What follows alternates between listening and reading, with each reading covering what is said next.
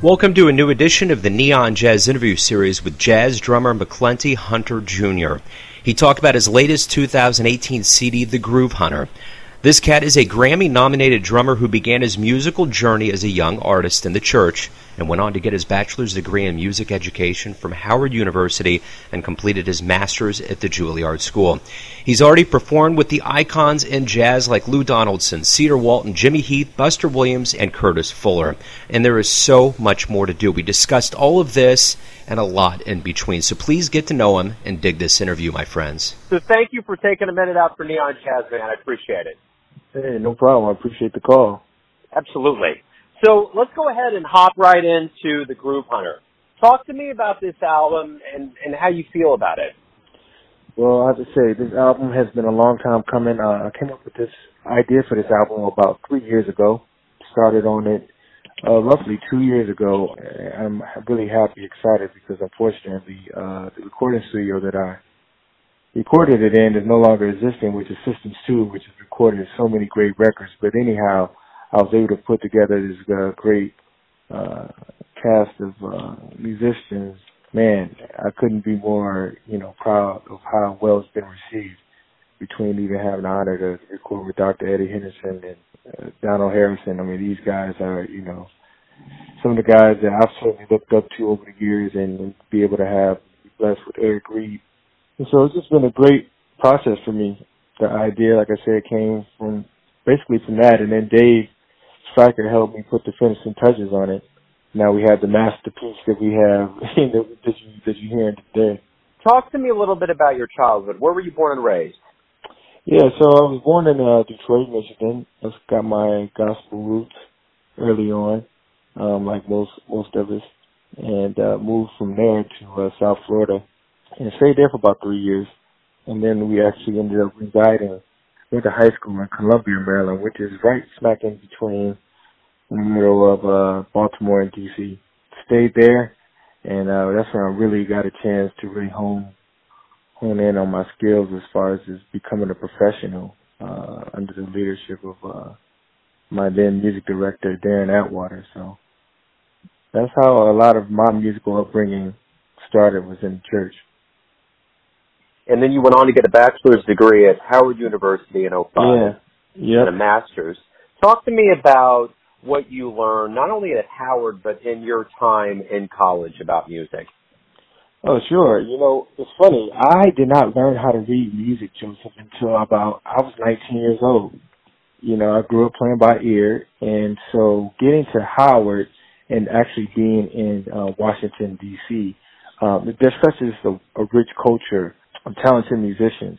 Anybody from Donny Hathaway went to Howard, Roberta Flack, uh, uh, Geri Allen went to Howard. Uh, so the the jazz ensemble was my stomping grounds, and I was fortunate enough that uh, uh, Mr. Fred Irby and Charlie Young, who are some of the main staples of uh, the music department, uh, were there to be able to help cultivate me and introduce me to jazz because I hadn't really listened to jazz. I even studied jazz. Um, I, I was more of a gospel drummer, and so I kind of started like to really hone in on my skills from going to school there, and just having uh, great mentors who not only helped shape my musical career, but me as a as a as a person.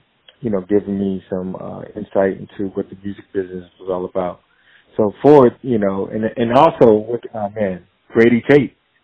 I mean, that's where I met Mr. Tate you know, that's where it, it really, you know, and those lessons, man, were were hilarious. Like we didn't really work out a book or anything like that. It was just more about him telling me the stories and me trying to understand the vibe of the music. By that time, he wasn't really playing uh drums too much. He was he was definitely doing more singing. And fast forward, I was like, man, you know, obviously I got to go to New York. I'm gonna be a jazz musician. Got to move to New York, and so I applied to Juilliard, and the rest is history, man. I got an opportunity to really, to really get a lot more of my foundational uh, language skills together um, as far as the jazz in the jazz idiom from Carl Allen, and that's where I ultimately met Eric Reed as well. You know, I think I, I came. I just happened to be at the right place at the right time. You know, for sure. Yeah, that's half the trick. Absolutely. So let me backtrack and ask, what was the transition from gospel drumming to jazz? Was it difficult? Oh yeah, it really was. You know, it's funny. I always knew, even from my early age of living in Detroit, and my father listened to a lot of records, but not necessarily straight ahead uh records. You know, I didn't really get, like I said, introduced to that until I, I was about 18, 17, 18 years old.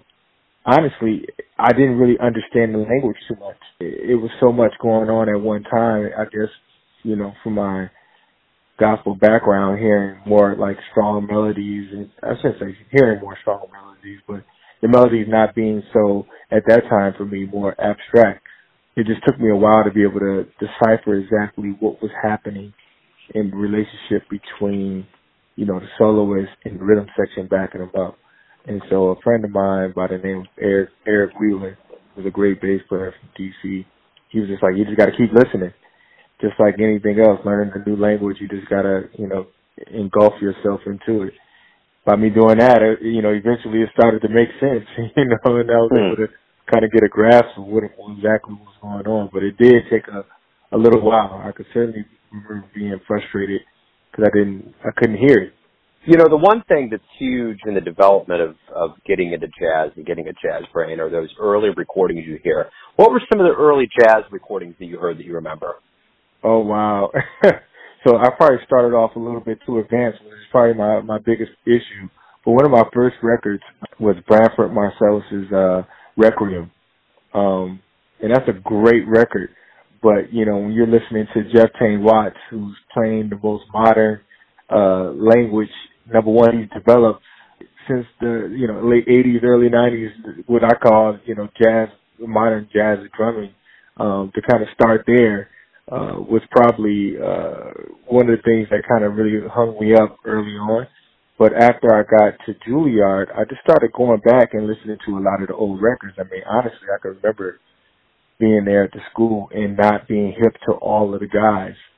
You know, I'll tell you a funny story. I mean, Hank Jones was coming to the school, and uh, this is my first year in New York at the school at Juilliard, and you know, everybody's all excited. Oh man, Hank Jones is coming to the school next week. Oh my gosh. And I'm, I can remember sitting there thinking to myself, who's Hank Jones? Like I had no idea. So like for me going to school and, and, and studying under, um, Carl Allen, he was the guy that really introduced me to a lot of the early Max records. Um, you know, the, the Clifford Brown, those, those classic recordings.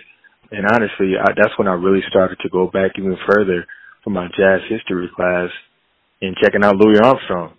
I mean, I had to go all the way back to the basics, and so it really gave me a better sense of what was happening today because I had a stronger understanding of where the music came from. Definitely, Branford Marsalis's uh, Requiem. That was that was probably one of my first ones I could always like to give credit to.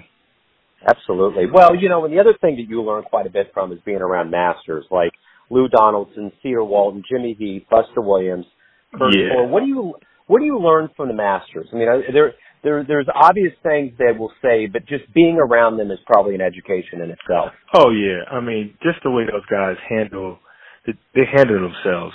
You know, I think a lot of one of the reasons why I was able to to be uh chosen to play with these these guys is because of their um because of my personality. I'm a humble individual, and one of the things that they always told me is that I had a really big beat, and they were just really happy that that I was just number one swinging and swinging hard, that I was playing unapologetically, which is kind of from my gospel. I think that particular spiritual connection that I have to the music is is less cerebral which is something that we we tend to push our musicians towards and during this time. Um, but mine was my approach was always from the heart. Just hearing the stories, number one. I mean, I've gotten so many records uh and, and stories from hanging out with Lou Donaldson, him giving me a ride back uptown, and him talking about you know Thelonious Monk and Buster Williams having an opportunity to, to tour in Italy with him for like two weeks. That was amazing. I mean, the stories alone is, is what really makes you, at least makes me, become even more proud to be a part of the uh, the legacy. So, what do you take from them and impart on younger players that play with you?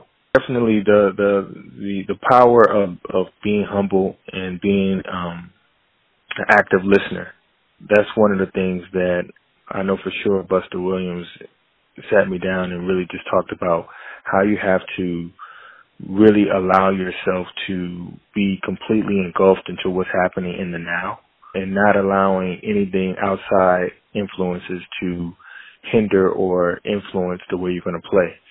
Yeah, those like I mean even Curtis Fuller, I mean the opportunities I had with him, you know, for those very couple years of me being in New York, they just always talk about, you know, keeping the music first and being around musicians who are like minded and not just going for certain individuals because they are they have the hot name, you know, so to speak, for the times. But like, what can they contribute to your music, and how can you build over years um, with the same individuals so you can help develop your sound? Speaking of your sound and development, you know, this is your debut album. If we talk in 10 years, what are you going to want to tell me has happened? Hopefully, I've had the opportunity to continue to make music that is social music, and I say that with all respect, that my music has been able to um, reach people in, in all different social settings, and hopefully I've had opportunity to, um, you know, sell some records and, and hopefully bring some more jazz listeners into the music. Um, that's one of my biggest uh, goals. I mean, my particular generation outside of the musicians are not necessarily huge jazz avid jazz listeners although we respect the, the idiom and know where it comes from, my, my, one of my goals is to kind of bring more people, my social and academic uh, pedigree, bring them into the music. So hopefully I've, you know, I've gained an audience nationally and internationally in 10 years. One thing about an education, there's formal education, there's playing gigs, but there's seeing people perform. What jazz shows have you seen that have really left an impression on you? Oh wow. You know, it's funny. I I don't get a chance to go out as much as I used to, but I certainly can remember being in New York and checking out some Terence Blanchard uh, uh shows. Um and at that time uh Eric Harland was playing. I've checked that out. And then you you know, one of the, the best things about being in New York is that either after your gig or whatever, you get a chance to go down to the local spots, which is like Smalls Jazz Club and I've recently seen a good friend of mine, Chris Beck him play with Duane Eubanks Quintet. That was like amazing. Um, these are my peers. Um, another good friend of mine is uh, Jerome Jennings. Um, he's also another uh, great drummer who plays all around, play with Christian McBride, and so I check out a lot of my peers. You know, I think one of the big, the best things about living in New York is that all the jazz clubs are normally in the same vicinity, and so you're able to kind of on breaks, kind of go check out and see who's playing. You know. So let me ask you this: Why do you love jazz? I love it for the freedom, the freedom of expression. I think it's probably the most expressive um, music that uh, you know has really given me the opportunity to convey a message that I probably wouldn't necessarily have the freedom to in other genres. I really appreciate the the harmonic development that can happen you know, between the bass and the piano, and then also the rhythmic concept of the interaction between the piano and the drums. There's just something about that particular swing beat that really gives an opportunity to be open. And that's the, one of the biggest things that um, lessons I've tried to learn from playing with Kenny Garrett is just how to become open so that whatever phrase or, or idea that you have it can come out. And so I feel like jazz gives me that ability. So let me ask you this. Everyone has a version of you, your family, your friends, your fans, but you know yourself best. Who do you think you are? I'm a black man who is searching for peace, freedom of expression, and opportunity to continue to serve God in all various aspects of my life. Right on. I like that. That's a great way to wrap everything up. And hey, thank you for taking some time to talk about your career, the new album. I appreciate it, man.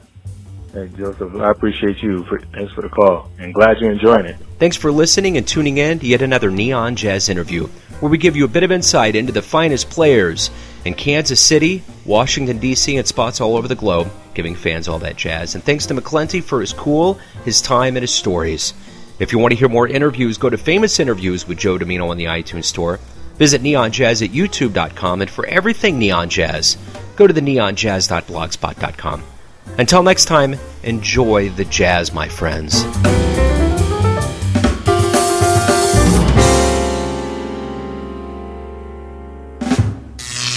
Neon Jazz.